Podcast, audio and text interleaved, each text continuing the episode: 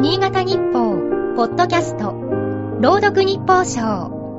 この番組は、新潟日報のコラム、日報賞を、新潟県内の地域 FM10 局が、持ち回りで読み上げます。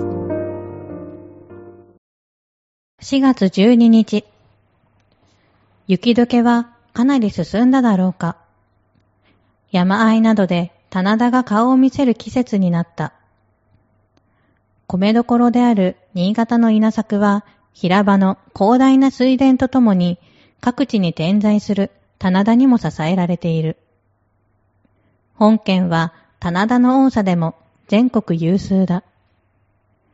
農林水産省が選定した棚田遺産に本県から36地区が入った。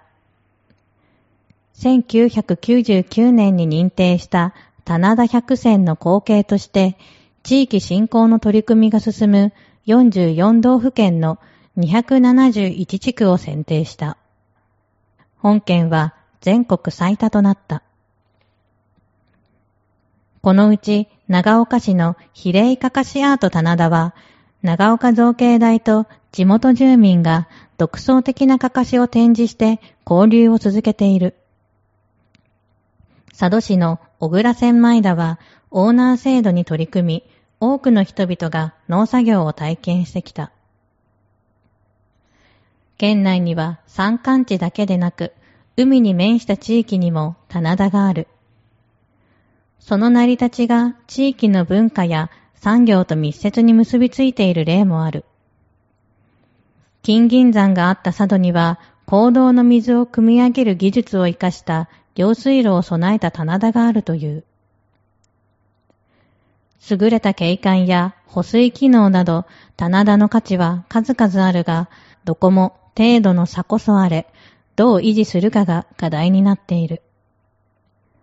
持ち主から工作を託された女性に話を聞いたことがある。収穫した米は一粒一粒が水晶に見えた。しかし体調を崩し続けられなかった。草に覆われた田を前にこんなになって、と目を赤くしていた。村あげて守る棚田に飛ぶホタル。森山恵子。以前本誌に載った句である。こんな光景をどう残すか。眩しい日差しが届くようになった。春光の季節が訪れる。今日の日報賞は FM 角田山、吉木ゆりが朗読しました。